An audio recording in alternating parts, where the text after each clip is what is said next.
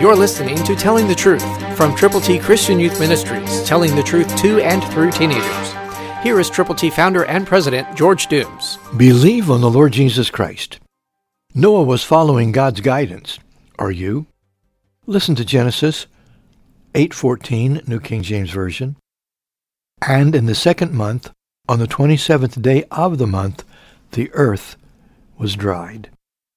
The last few hours we have experienced devastating thunderstorms, tornado alerts and warnings, and limbs and trees and signs being blown down, roofs torn off, all kinds of damages throughout the area where we live. But through it all, God protected us.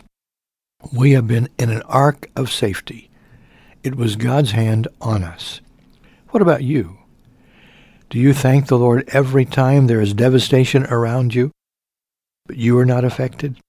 Are you glad that God loves you so much that He puts His arms around you and draws you to Himself? Pray without ceasing, the Bible says.